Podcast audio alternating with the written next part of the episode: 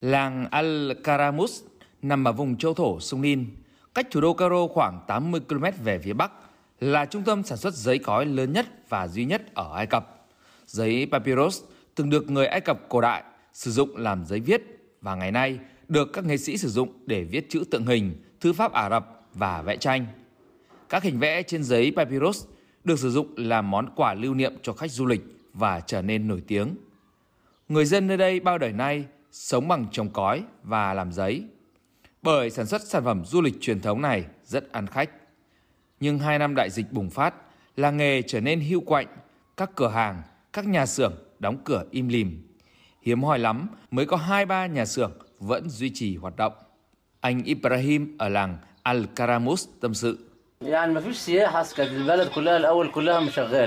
anh thấy đấy, không một bóng khách du lịch nên gần như tất cả không ai có việc và nhiều xưởng không hoạt động. Chúng tôi vẫn sản xuất nhưng chỉ bán được ở một số khu du lịch như Sharm el Sheikh, Uganda. Cũng khó khăn lắm nhưng chúng tôi không bỏ nghề.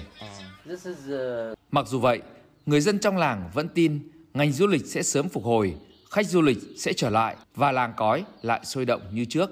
Chính vì vậy, một số xưởng vẫn nhộn nhịp tiếng đập, cắt cói để làm giấy cung cấp cho một số khu du lịch, cửa hàng tranh ở Cairo hay gom hàng chờ ngày du lịch hồi phục.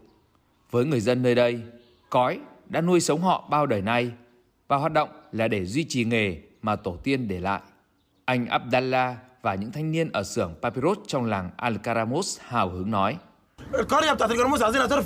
Đây là làng nghề truyền thống lâu đời, vì thế không bao giờ chúng tôi để nó thất truyền mà còn thúc đẩy nó phát triển. Chúng tôi tin khách du lịch sẽ sớm quay trở lại. Chưa bao giờ làng tranh Al-Karamus ảm đạm như bây giờ, nhưng dù phải nhọc nhằn mưu sinh và tìm mối bán trong bối cảnh dịch Covid-19, người làm tranh Papyrus vẫn lạc quan và phát triển nghề, đưa nơi đây trở thành điểm nhấn về du lịch làng nghề ở Ai Cập.